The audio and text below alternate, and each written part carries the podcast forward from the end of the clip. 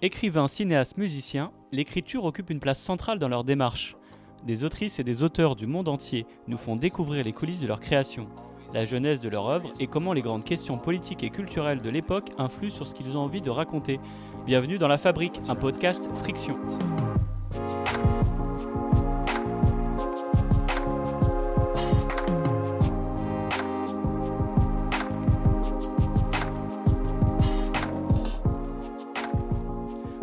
Walid Ajar Rachedi et j'ai le plaisir d'animer ce podcast avec Clarisse Gorokoff. Bonjour Clarisse. Bonjour Walid.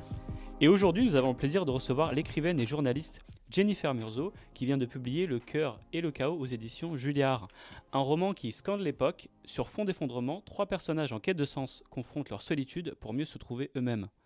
Jennifer, bonjour et merci d'avoir accepté l'invitation. Bonjour, merci à vous. Jennifer Murzo, vous êtes un être humain de sexe féminin, autrement dit une femme. Vous avez une fille, donc vous êtes une mère de sexe féminin également. Vous vous déplacez à vélo car pour vous, je cite, c'est la liberté. Pour Delacroix, la liberté avait de gros nichons. Pour Jennifer Murzo, elle a de grosses chambres à air. Vous ne faites pas d'allergie au chat puisque vous en avez un. Il pèse sans doute un poids de chat nourri par une maîtresse occidentale bienveillante. Et je suppose que pour l'avoir appelé Zelig, c'est que vous ne zozotez pas.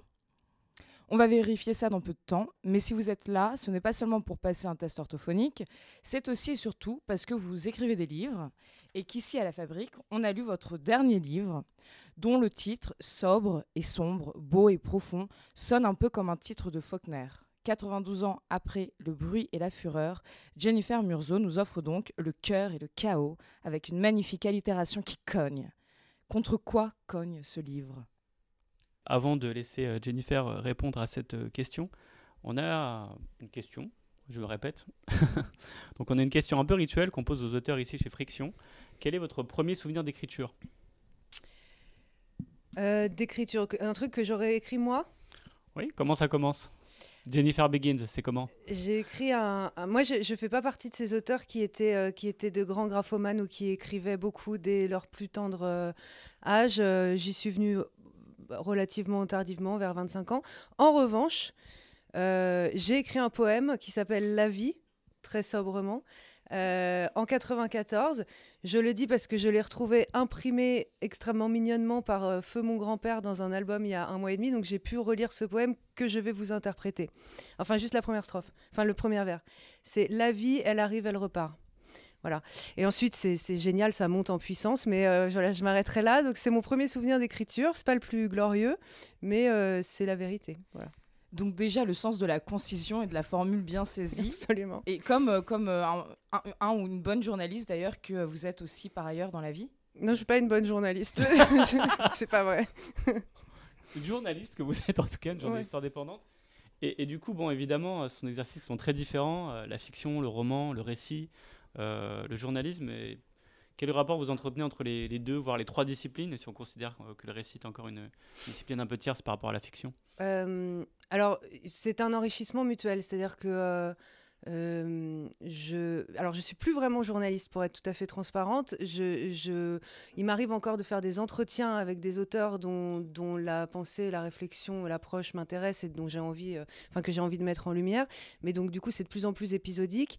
Et, euh, avant, quand j'étais plus régulièrement journaliste, je le faisais pour euh, ce qu'on ce qu'on appelle le journalisme de solution ou d'impact. L'idée, c'était de, de décrypter l'époque et de montrer que on pouvait emprunter d'autres voies, dessiner, euh, euh, accorder de l'impo- de l'importance à d'autres, euh, à des alternatives. Et, donc, à ce titre, je me suis beaucoup renseignée sur l'époque. J'en ai pas mal scruté. les dérives et, les méandres. Et, ça, ça a beaucoup nourri mon travail d'écrivain parce que j'écris vraiment, mon terreau, c'est vraiment l'époque et les, dérives donc, de celle-ci et principalement de notre système économique qui euh, tente à gouverner nos vies euh, euh, jusque dans ses parcelles les plus intimes et qui crée de l'aliénation et qui crée de la frustration et qui crée de la douleur, de l'exploitation. Enfin, c'est un puits sans fond hein, de- d'inspiration malheureusement. Et je pense que tant que les choses n'auront pas vraiment changé, je ne pourrai pas écrire sur autre chose. Donc j'ai pas mal de belles années d'écriture devant moi parce que le changement a pas l'air... euh, c'est un peu mou du genou, euh, le- les changements. Mais donc voilà, du coup, tout ça se, se nourrit. Et, et, le journalisme m'a beaucoup aidé à, bien connaître un certain nombre de sujets qui me semblaient fondamentaux. Et comme j'ai une approche très réaliste enfin en tout cas j'ai cette prétention de d'écrire des romans réalistes. C'était important de se fonder sur euh, une vraie connaissance euh, bah, d'un certain nombre de caractéristiques de notre époque. Justement dans cette démarche réaliste euh, en tant qu'autrice, quelles, est différentes approches vous avez entre par exemple votre livre La vie dans les bois versus le, cœur et le chaos Est-ce que vous approchez ces, ces deux types d'exercices différemment, ces deux ah types d'œuvres différemment? Comment est-ce que vous y prenez? Euh, complètement. En fait, euh, La vie dans les bois, c'était un récit. C'est la première fois que j'écrivais euh, une œuvre de non-fiction. avant ça, j'avais publié trois romans, donc c'était vraiment de la fiction. et le cœur et, la vie dans les bois, au début, je voulais que, enfin, ça s'appelait pas du tout comme ça. Je voulais mener une réflexion sur la déconnexion de l'humain et de la nature en remonter un peu euh, le fil pour trouver les fondements de, cette euh, déconnexion qui aujourd'hui est assez euh, paroxystique et, un peu en train de nous tuer. et à chaque fois, ce sont des sujets qui sont présents dans mes livres l'écologie, le rapport à la nature, l'effondrement d'un d'un rapport au monde un peu harmonieux de l'humain et de son environnement. Bon, ce sont des sujets que je traite, mais et qui sont présents d'ailleurs dans le cœur et le chaos. Mais euh, là, j'avais besoin d'être très frontal. Euh, j'avais vraiment envie d'écrire un essai assez académique, euh, avec des chiffres, avec des études, avec des penseurs. Et c'est quelque chose que me permettait moins, enfin, le, le, roman me, me, permettait moins une approche frontale de tout ça. Donc c'est pour ça que je voulais faire un essai. Et puis j'ai mon éditeur chez, c'était dans une autre maison, c'est Guillaume Alary chez Alary Édition a un peu fait dévier le projet. Il m'a demandé de rendre les choses plus, euh, plus euh, d'avoir un point de vue plus personnel sur toutes ces questions. Et donc, pour traiter toutes ces questions, je suis partie dans les bois sans rien euh, pour voir ce que ça donnait que d'être totalement démunie avec rien du tout, sinon les ressources présentes sur place. voilà ce que ça donne pour comment on s'en sort quand on est une urbaine comme moi. Et donc, c'était une espèce d'écrin qui permettait de, traiter toutes les questions que, j'évoquais plus tôt. Donc, donc c'est pas du tout la même approche pour moi parce que parce que déjà ça allait beaucoup plus vite d'écrire La vie dans les bois parce que j'écrivais des choses que j'avais vécues. Et, euh, et puis et puis j'étayais tout ça de, la pensée d'autres d'autres gens. Mais c'est pas le même exercice que de créer à chaque page un univers fictionnel qui donc n'existe que dans son imagination. Enfin même si évidemment on puise euh, dans ses expériences et et dans et dans parfois des souvenirs. Mais on sublime, enfin en tout cas moi je sublime beaucoup plus et je fais un travail beaucoup plus intense euh, d'imagination et de. je, considère que l'écriture est beaucoup plus difficile quand c'est de la fiction que quand euh, il s'agit de raconter un truc qu'on a vécu. Donc c'était pas du tout la même approche. Et est-ce que justement ce qui participe à cette difficulté, c'est aussi l'ambition euh, de l'écrivain qui est considéré un peu comme noble, de justement être capable de de croquer, de saisir euh, les névroses de ses contemporains et euh, de les mettre en scène euh, de manière à la fois très intime et en même temps objective, de sorte à ce que tout le monde puisse s'identifier à ces névroses ou à ces, mm. à ces zones de turbulence, on va dire, comme ce qui est le cas dans le cœur et le chaos. Oui, oui, ça c'est une ambition très forte pour moi, très importante, très centrale. Euh, dans mon travail, c'est-à-dire que j'essaye effectivement de donner à voir l'époque telle que moi je l'aperçois euh, et telle qu'elle est à certains égards, parce que comme tu le dis, il y a, une dimension objective quand même quand on écrit, même si ça passe par le prisme euh, de l'auteur. Et oui, c'est très central cette ambition est très centrale pour moi et elle est parfois assez difficile à mener parce que, en effet, la littérature, moi, je le vis comme ça touche au cœur. Et c'est ce que je trouve intéressant et c'est pourquoi je pense que les artistes, euh, et notamment les écrivains, ont aujourd'hui une grande responsabilité dans cette prise de conscience vis-à-vis du fait que les choses vont mal et que d'autres voies sont possibles et qu'il est absolument urgent d'agir et de changer nos modèles et notamment nos modèles de consommation, nos modèles économiques. Euh, je pense que la littérature peut être plus puissante et avoir un impact euh, plus fort que des discours politiques ou, des essais de sciences humaines parce qu'elle touche euh, à, ce, au tréfonds de l'âme un peu. Et donc effectivement, en tant qu'auteur, j'essaye d'aller mais ça me fait bizarre de formuler les choses comme ça parce que quand j'écris, j'y pense pas du tout pour le coup. Parce que je pense que si je me demande comment je vais réussir à créer de l'émotion ou, euh, une vraie identification euh, de mon lecteur, je pense que ça inhibe complètement. C'est comme quand on se demande comment on fait pour marcher, on tombe. Donc euh, c'est pas c'est pas une réflexion qui est présente lorsque j'écris. J'ai un rapport à l'écriture assez euh, immédiat et assez naturel. Cependant, si je décortique, je suis d'accord avec euh, cette définition de l'écriture. Mais je le vis pas à, chaque mot. En revanche, ce que je voulais dire tout à l'heure, c'est que c'est plus, c'est plus difficile de créer un univers euh, fictionnel parce que ça nécessite d'avoir tout un monde parallèle en tête à chaque instant quand on écrit, alors que quand on écrit un truc qu'on a vécu, bon, c'est, on, a moins à fouiller et on a moins à, puiser dans, euh, dans cette profusion qui n'existe pas. Quoi.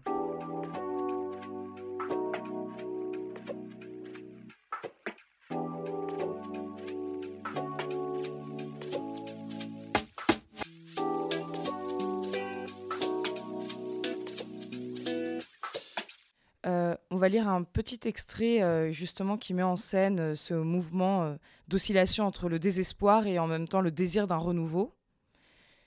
Je suis en pleine montée d'euphorie et ça me rend volubile. Je suis d'accord pour cette perte de contrôle et je parle. Alice me donne envie de retenter un truc, d'aller chercher la liberté avec les dents quelque part avec elle, avec d'autres. Je suis obligée de fermer un œil parce que je la vois en deux exemplaires. Elle se moque de moi. J'ai beau voir double, je crois à ce que je dis, et je trouve ça bon et joyeux de le dire. J'ai laissé la dépression m'isoler, mais la vérité, c'est que je n'ai pas fait le deuil de la vie, du vivant, de la beauté et de l'amour. Euh, là, pour créer ces trois personnages, donc euh, Iris, cette femme âgée, euh, Alice et Aurélien Trelox, qui sont en apparence très différents, mais qui finalement, à mesure qu'on les livre, on voit aussi un petit peu ce qui les énerve tous les trois et qui les rend assez familiers. pour planter des personnages comme ça euh, Quelle est la partie que. Dans, quelle partie l'écrivain puise en, soi et dans quelle partie c'est plutôt le journaliste, euh, la, journaliste en, vous, qui euh, s'inspire de l'époque et comment, comment, vous faites fusionner le côté justement intime, émotion et objectif de névrose qui existent et qui, disent quelque chose de l'époque? Ben je, je, pense que quand on écrit, je pense que je ne vous apprends rien. Nécessairement, on, transmet à ces personnages des choses qu'on ressent, une vision du monde, etc. Donc je pense que mes personnages, ils sont tous les trois euh, un peu euh, le réceptacle de certaines choses qui me caractérisent, même si ce sont des personnages purement fictionnels et que rien de ce qu'ils vivent dans le livre euh, n'ont été des, expériences personnelles. Mais je pense. Pas de ZAD alors. Pas de ZAD, pas de, pas de, de rapport frénétique à, des sites adultères et euh, pas d'Alzheimer pour l'instant. Mais euh, tout, ça, tout ça peut arriver. Hein. Enfin, je préférais commencer par la ZAD à, tout prendre, mais euh, voilà, tout ça peut arriver. Mais, mais donc, oui, donc ces personnages, ils sont, ils sont un peu une projection de mes inquiétudes, de mes névroses, de mes espoirs, de mes désirs. Et en même temps, il s'ancre dans un monde, en effet, euh, où je dirais pas que j'ai une approche journalistique pour en parler. J'ai une approche aussi d'individu, quoi, qui est poreuse, qui se renseigne, euh, mais je fais pas valoir. Enfin, je n'ai pas l'impression de. Euh, que, que, mon passif journalistique soit constitue vraiment un apport dans ce livre. En revanche, c'est vrai que je me renseigne beaucoup et je le fais sans cesse et je pense que je le ferai jusqu'à ce qu'Alzheimer m'emporte parce que c'est très important pour moi de décoder pour ne pas subir, c'est ma grande euh, marotte, je ne veux pas avoir le sentiment de subir mon existence et j'ai l'impression que plus on comprend les rouages de ce qui nous meut parfois ou, euh, ou de ce, que, de ce qui s'impose à nous ou de ce qu'est le monde, moins on le subit. Donc euh, voilà, mais c'est pas vraiment une approche journalistique, c'est plus une approche de tentative de compréhension du monde. justement, par rapport à ça, j'ai deux choses sur lesquelles je vais rebondir effectivement, ce que je trouvais très intéressant dans, dans cette écriture, c'est que vous expliquez pas en fait cet effondrement d'où il vient. C'est-à-dire que c'est mm. plutôt un état des lieux. On voit ces personnages qui sont dans ce Paris euh, caniculaire euh, où il y a une sorte de chaos qu'on sent s'installer, mais sans vraiment nous expliquer pourquoi. Vous avez un certain nombre de groupes euh, voilà, qu'on identifie, etc. Mais sans justement tentative ou envie d'explication. Et j'imagine que justement, ça peut être tentant justement de vouloir expliquer d'où ça vient. Est-ce que vous mm. avez cette tentation-là? Euh, si, en effet, mais je voulais pas que ce soit laborieux parce que je voulais que ça reste un livre euh, sensoriel, un livre euh, où ça palpite, un livre très humain, un livre où c'est le corps et qui, réagit beaucoup et tout ça. Et donc je voulais pas rentrer dans des explications, d'autant que tout passe par mes personnages puisque j'écris à la première personne du mm. singulier. Donc s'il avait fallu que j'explique tout ce qui se passait, ça aurait voulu dire qu'un de mes personnages était très très au fait de tout ce qui se passait. Or, dans le livre, en effet, il y a, y a, plusieurs choses qui, qui, vont arriver simultanément. Des, ben, comment dirais-je, des... Des coupures d'électricité Ouais, des, des, des, catastrophes climatiques, mmh. donc des inondations et des incendies et ce qui s'ensuit ensuite en termes de conséquences, donc des coupures d'électricité, euh, ça c'est une chose, et il y a une pénurie de pétrole. Et la pénurie de pétrole, c'était très important pour moi parce que ça, pareil, c'est quelque Enfin, je sais pas pourquoi je dis pareil, mais ça, c'est quelque chose qui nous menace euh, objectivement. C'est-à-dire que le pic pétrolier a été atteint en 2008, que depuis, c'est de plus en plus difficile d'aller chercher du pétrole et, euh, et, de, et, ça devient une, une, une, industrie euh, extrêmement précaire, extrêmement dangereuse et compliquée. Or, elle nous irrigue, mais il suffit de regarder autour de nous. Tout est pétrole. C'est-à-dire que l'agriculture, là, cette table, il y a du pétrole, il y en a dans, dans, mon sac à dos, il y en a partout, malheureusement, du pétrole, dans les médicaments, dans l'agriculture. Aujourd'hui, on ne peut pas euh, faire pousser des trucs. Malheureusement, on a, on a tout misé là-dessus, sur les machines, euh, les engrais, tout ça, c'est du pétrole. Et donc, c'était très intéressant de dire, tiens, il y a une pénurie de pétrole. J'aurais pu l'expliquer j'avais lu, enfin, je me suis pas mal intéressée à la collapsologie, j'ai lu comment tout peut s'effondrer, puis j'ai lu, je, suis beaucoup euh, les activités d'un ingénieur qui s'appelle Jean-Marc Jancovici qui travaille sur les questions euh, d'énergie et qui s'intéresse beaucoup euh, à la potentialité des pénuries. Et donc, il y, a mille, il y a mille raisons qui pourraient conduire à une pénurie de pétrole. Ce qui m'intéressait, c'était les conséquences. Parce qu'à partir du moment où il y a un grain grain de, de sable dans le mécanisme, c'est un marasme absolu parce qu'on a tout misé on a mis tous nos œufs dans le même panier, c'est-à-dire euh, le pétrole, en gros, hein, je caricature, mais c'est un peu ça, le pétrole et la croissance, croissance, croissance. Et euh, malheureusement, et donc la globalisation, et donc des systèmes absolument pas résilients, etc. Et donc, dès qu'il y a un grain de sable, bah, ça donne le, marasme dans lequel se, débattent un peu mes, mes personnages. Et justement, donc ces trois personnages, on voit bien que ces trois personnages qui euh, sont assez épuisés de, vivre, épuisés par leur époque, épuisés par leurs contemporains, et épuisés même par leur leurs euh, leur propres désirs. Ils en ont encore quelques-uns, mais même les désirs euh, semblent euh, peser sur leurs épaules. Et quand on vous écoute, on a l'impression, enfin, on sent que vous êtes une femme engagée et qu'il y a vraiment pour vous un, un, enjeu dans votre écriture et dans votre vie personnelle à dénoncer toutes ces dérives, enfin, toutes ces catastrophes en cours. Et donc la question que je voulais vous poser, c'est euh, cet épuisement-là que vous mettez en scène à travers ces trois personnages, est-ce que c'est pas un petit peu le contraire du moteur euh, individuel d'abord et collectif dont on a besoin pour changer les choses? Cet épuisement, c'était aussi un peu le mien, c'est-à-dire que euh, quand on est conscient et de plus en plus de gens le sont, quand on est conscient de l'état du monde et de, et de l'état des choses actuelles, et quand on voit en face l'inertie des pouvoirs publics euh, et, cette absence de changement, et quand on est conscient du, degré d'urgence, mais incroyable auquel on fait face, parfois ça rend fou, parfois c'est très difficile euh, de vivre ça sereinement et sans psychotrope. Donc euh, ça, c'est une chose, c'est-à-dire que j'ai projeté sur eux euh, des angoisses qui sont parfois assez euh, vertigineuses. de, en plus, surtout quand j'ai eu la prétention de me reproduire et, à ce titre, j'ai une responsabilité énorme.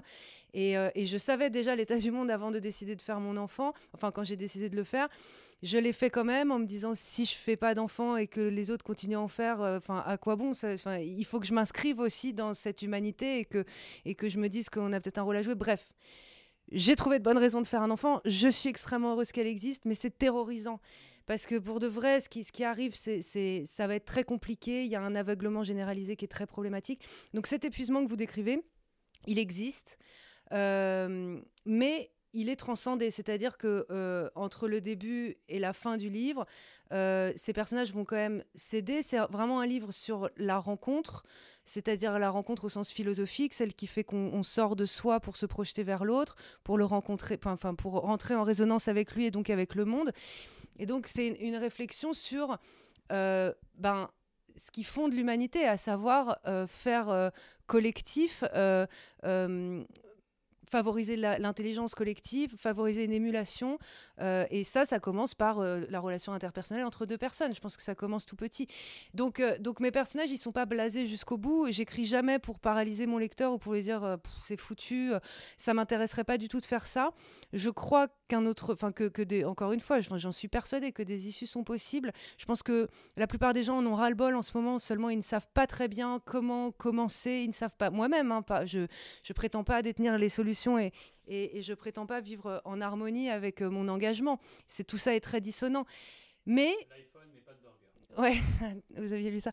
Euh, oui, mais euh, c'était dans La vie dans les bois. Mais toujours est-il que je crois que un monde beaucoup plus désirable existe et qu'il est essentiel de, présenter cela en, premier lieu aux gens. Parce qu'à un moment, je cite Deleuze dans le livre qui dit euh, On ne fait pas la révolution par devoir, on la fait par désir. C'est vrai que si on demande à des gens de faire la révolution parce que sinon on va tous crever, personne n'a envie de faire ça. Et moi, je suis persuadée qu'au-delà du fait qu'effectivement on assurerait la survie de l'espèce en engageant de vraies révolutions, euh, on, arriverait surtout à un degré d'humanité et d'épanouissement collectif qui, n'aurait jamais été atteint par le passé, parce que il peut se passer beaucoup de choses d'un point de vue sociétal, économique, environnemental pour faire en sorte que cette humanité vive de manière plus harmonieuse. Et donc moi, je crois à cette société désirable, j'y crois sincèrement j'ai vraiment appris à faire attention à ça quand j'ai eu ma fille parce que euh, moi j'ai un gros passif dépressif, j'étais jamais contente et tout ça. Encore maintenant, je suis parfois accablée et puis bon, voilà. Je suis, mais il y avait un truc qui m'inquiétait énormément quand elle est née, parce que j'ai fait un baby blues carabiné qui a pas duré très longtemps, mais qui a été massif. Et j'arrêtais pas de pleurer, tout ça. Et je me disais que j'avais déconné, que, je, que j'aurais pas dû. J'étais trop contente, je la trouvais sublime et tout ça. Mais je me disais quelle responsabilité et tout ça. Et surtout, je me disais, j'aurais pas dû, je suis pas assez solaire. C'est le truc qui me revenait tout le temps, qui est un mot en plus que, que je, que je n'employais jamais avant. Mais je sais pas pourquoi, là, ça m'obsédait. Je me disais, je suis pas assez solaire. Je...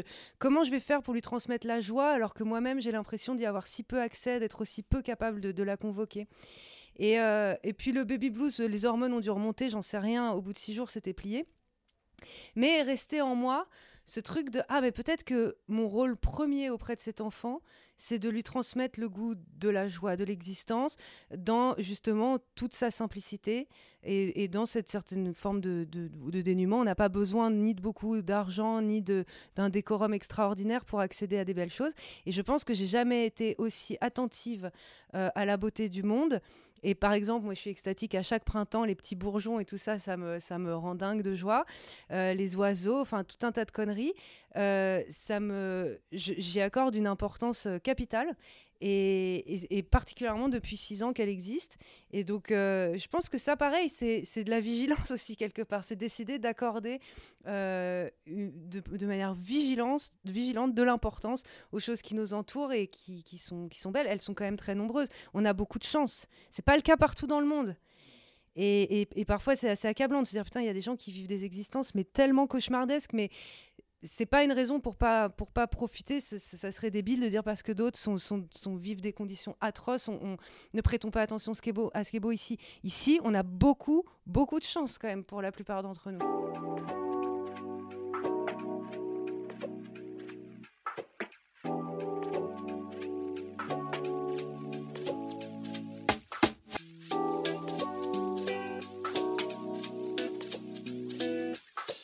Du coup, 5 livres en 10 ans, un passé de journaliste indépendante, maman d'une petite fille. En vrai, vous dormez quand? Oh là là, mais je dors tout le temps. Ah non, non, dit comme ça, ça a l'air d'être euh, fou, mais euh, moi, j'ai, elle est hyper molle ma carrière. Hein. Franchement, euh, je suis pas quelqu'un qui, qui cravache, qui. Non, non, vous pourriez dire ce genre de truc à plein d'autres gens, mais moi, c'est vraiment pas adapté, ça me paraît pas du tout adapté. Je me vis vraiment comme une grosse glandue. Et bon, pourtant, je fais quand même des choses. C'est vrai que j'ai écrit cinq livres, mais, mais bon, euh, en dix ans, c'est pas non plus euh, dingo. Et, et non, non, je dors très bien. Non, je dors très mal d'ailleurs, depuis, depuis ah, quelques temps. Comme pardon. un Français sur deux, apparemment. Ouais, je, dors, je dors très mal depuis quelques années, enfin depuis deux ans, je crois. Mais, euh, mais beaucoup. Et, et puis surtout, moi, je passe pas mal de temps à faire rien. Et, et, et, et c'est un, pareil, c'est un plaidoyer en faveur de, de, la contemplation et de l'oisiveté.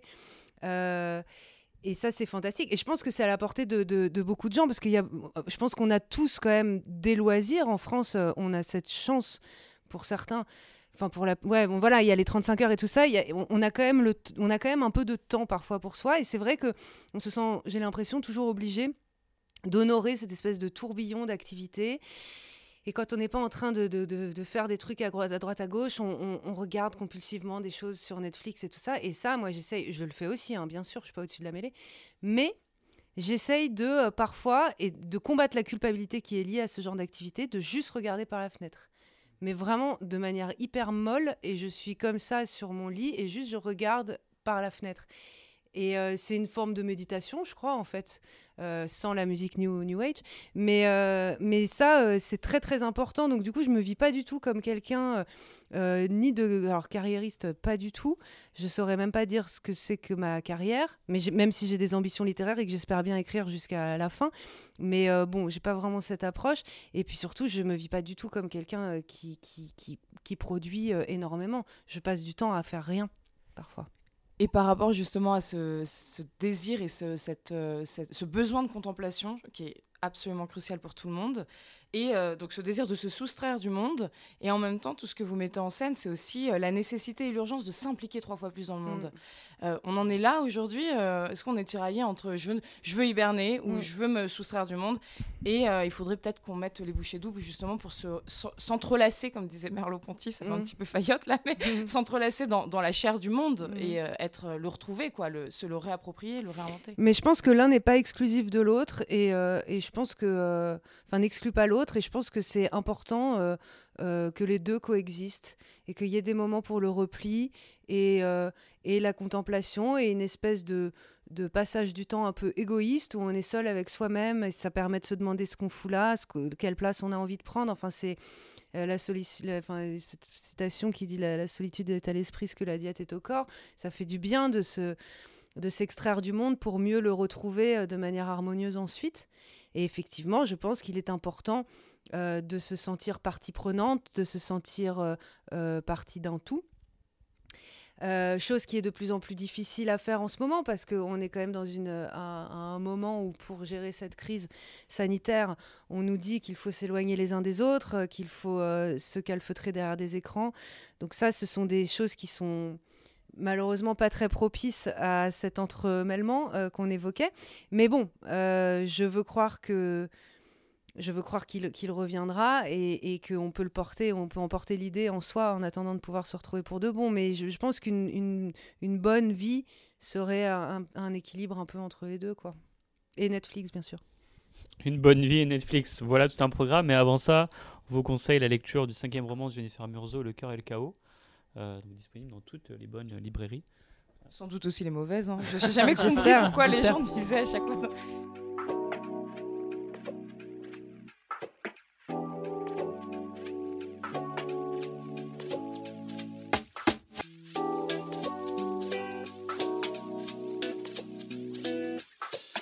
Quelles sont vos influences musicales, les choses qui, qui vous inspirent dans l'écriture? Quand j'écris, alors moi, je, quand j'écris, j'écoute tout le temps la même chose. C'est pas euh, très intéressant parce que je, je veux pas être distraite et donc j'écris, j'écoute beaucoup Massive Attack euh, parce que c'est planant, parce que je suis pas distraite par les paroles. J'écoute beaucoup tous les Beatles, pas parce que il y a pas de paroles ou que c'est planant, mais parce que je connais tellement bien que ça me, ça me parasite pas du tout. Euh, j'écoute beaucoup de musique classique. classique j'écoute beaucoup les nocturnes de Chopin, j'écoute beaucoup Schubert. Euh, voilà, pour les mêmes raisons, parce que ça met dans une espèce de transe. Rachmaninoff aussi. Euh, voilà, j'évite les chansons françaises, j'évite les trucs trop entraînants. j'ai besoin de, ne pas du tout être enfin, la musique, parfois, c'est trop excitant, quoi. Donc, euh, je, cherche à ne pas être euh, excitée. je cherche à être très molle quand j'écris, voilà. Et est-ce que vous êtes plutôt du genre à ne rien lire pendant que vous écrivez, ou au contraire à vous nourrir de non, pas du tout. Des, des, belles nourritures terrestres et justement d'aller essayer de puiser dans, dans, le beau, dans ce qu'il y a dans d'autres œuvres? Si, complètement. Ben, je sais qu'il y a des écrivains qui aiment pas lire quand ils écrivent parce que justement, ils ne veulent pas être parasités. C'est pas du tout mon cas. Moi, j'adore lire quand j'écris. Euh, pour la bonne raison que je pense que j'écris parce que je lis et que c'est comme ça que j'ai commencé à écrire. J'ai écrit en tant que lectrice parce que j'aimais tant ce que me faisait la littérature, à quel point euh, j'avais l'impression qu'elle éclatait euh, ma solitude, un sentiment d'isolement face au monde, tout un tas de choses qui étaient parfois douloureuses et qui faisaient qu'on se sentait moins seul quand on, retrouvait ce genre d'état d'âme écrit par quelqu'un d'autre. Et, donc j'ai été à, partir de pas particulièrement précoce non plus. Encore une fois, j'ai commencé à écrire, à lire beaucoup vers, je sais pas, je dirais 16-17 ans. Et puis et puis j'ai tant lu que j'ai fini par vouloir écrire, mais euh, de fait, euh, ça reste un moteur même en phase de, en phase d'écriture. Alors justement, vous parliez bah, de ce désir d'écrire, ce désir de fiction, euh, et vous disiez aussi que vous avez finalement commencé à écrire relativement tard. Alors 25 ans, ce n'est pas tard, mais en tout cas par rapport à d'autres personnes qui s'estiment voilà, graphomanes depuis l'enfance. À quel moment vous êtes autorisé à écrire? Comment vous êtes dit, là j'y vais? Mais c'est une bonne question parce que la question de l'autorisation euh, était euh, fondamentale. C'était, j'avais un blocage dû à euh, une espèce d'autodépréciation assez, assez handicapante, un problème de légitimité. Bah, écrire en France, c'est compliqué. Dans un pays de patrie littéraire, tout de suite, c'est tout de suite se mesurer à des, à des, à des canons. Non, mais même sans penser à, à tous les grands auteurs euh, qui, qui, ont fait de la France, euh, enfin qui lui ont donné la réputation qu'elle a. Au-delà de ça, j'étais même pas là-dedans. Je me disais juste, je suis qui en fait pour prendre la parole? Qui aurait envie d'écouter ce que j'ai envie de raconter? Et, euh, et aujourd'hui, alors vous êtes qui Et maintenant, vraiment, franchement, je me dis, mais heureusement que je prends la parole. L'humanité avait besoin de moi. Donc je suis passée d'un extrême à l'autre. Non, pas du tout, mais c'est-à-dire que j'ai dépassé ce blocage initial en me disant, peu importe en fait qui je suis pour prendre la parole, il se trouve que j'ai envie de la prendre, qu'il me semble que j'ai des choses à dire. Euh, je crois que j'apprends à les dire de mieux en mieux parce que je pense que mon premier roman était particulier. Il n'a pas du tout été retravaillé par l'éditeur en plus, donc il était particulièrement maladroit, empoulé. Je me regardais écrire. Il y avait énormément d'adverbes parce que j'avais peur de ne pas être comprise de mon lecteur. Euh, je pensais de manière obsessionnelle à mon lecteur et puis à mon père ou à ma grand-mère qui allait lire et qui allait se dire que j'avais déjà fait l'amour. Et euh, tout un tas de choses qui étaient très inhibantes. Et puis ça, on les dépasse et puis on s'améliore comme quand on pratique n'importe quelle discipline. Et donc, euh, bah, j'ai dépassé ce truc-là et le désir d'écrire n'est pas parti. Donc, du coup, je continue. Mais je ne considère pas que, j'ai aujourd'hui. Enfin, c'est-à-dire, j'allais dire, je ne considère pas que j'ai une légitimité particulière. C'est pas le problème, en fait. Je me fous de ma légitimité. C'est-à-dire que je considère que j'ai le droit et que c'est bien que je le fasse. Je ne me demande pas si la légitimité n'est pas un critère pertinent aujourd'hui. La légitimité ne se donne pas, elle s'arrache.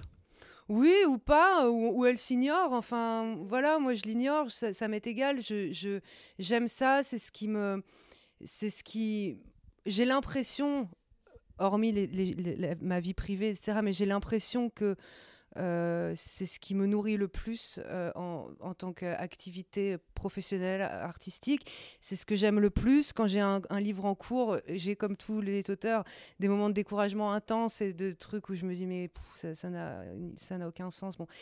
Évidemment, et pour autant, ce qui s'en dégage le plus, c'est quand même un intense sentiment de, de plaisir, de satisfaction d'avoir... Euh, l'impression de faire quelque chose. Donc, euh, donc mes 25 ans sont loin maintenant à mes yeux. Euh, je me sens très à l'aise dans cet exercice. Et puis il y a aussi sans doute le plaisir de voir qu'on suscite euh, immédiatement chez les autres soit des réflexions, qu'on ouvre des réflexions, soit qu'on génère des émotions.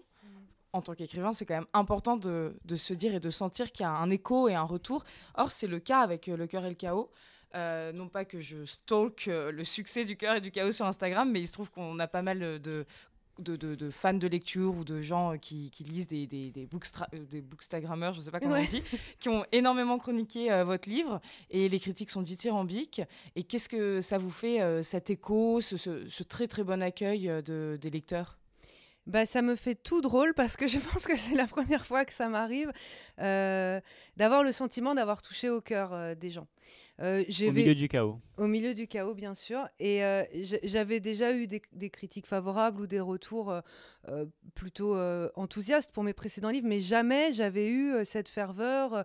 J'ai l'impression que je les ai touchés comme jamais j'avais réussi à toucher des gens. Donc ça, ça rend extrêmement heureux. C'est très nouveau pour moi, honnêtement. Je je le dis, ça a beau être mon cinquième livre, c'est la première fois que ça m'arrive à ce point.